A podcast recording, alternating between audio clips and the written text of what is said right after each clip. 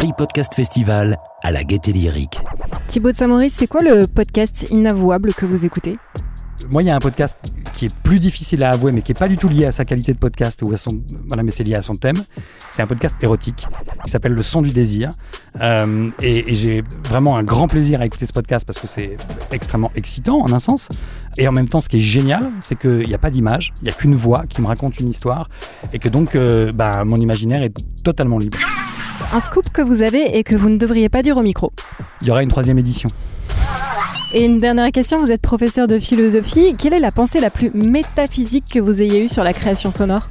Alors sur la création sonore et sur la voix. En fait, la voix, si on y réfléchit, c'est ce qui permet le passage de l'intériorité à l'extériorité.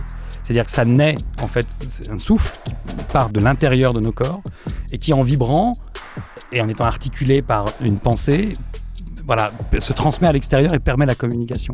Et quand on croise les gens dans la rue, on a accès en un sens qu'à leur extériorité, à leur apparence extérieure. Et dès qu'ils se mettent à parler, et dès qu'on écoute la voix des autres, eh bien on a accès à leur intériorité et à leur intimité. Voilà, c'est une métaphysique toute simple, toute quotidienne de la voix, que je trouve euh, toujours aussi fascinante. Paris Podcast Festival, écoutez, vous verrez mieux.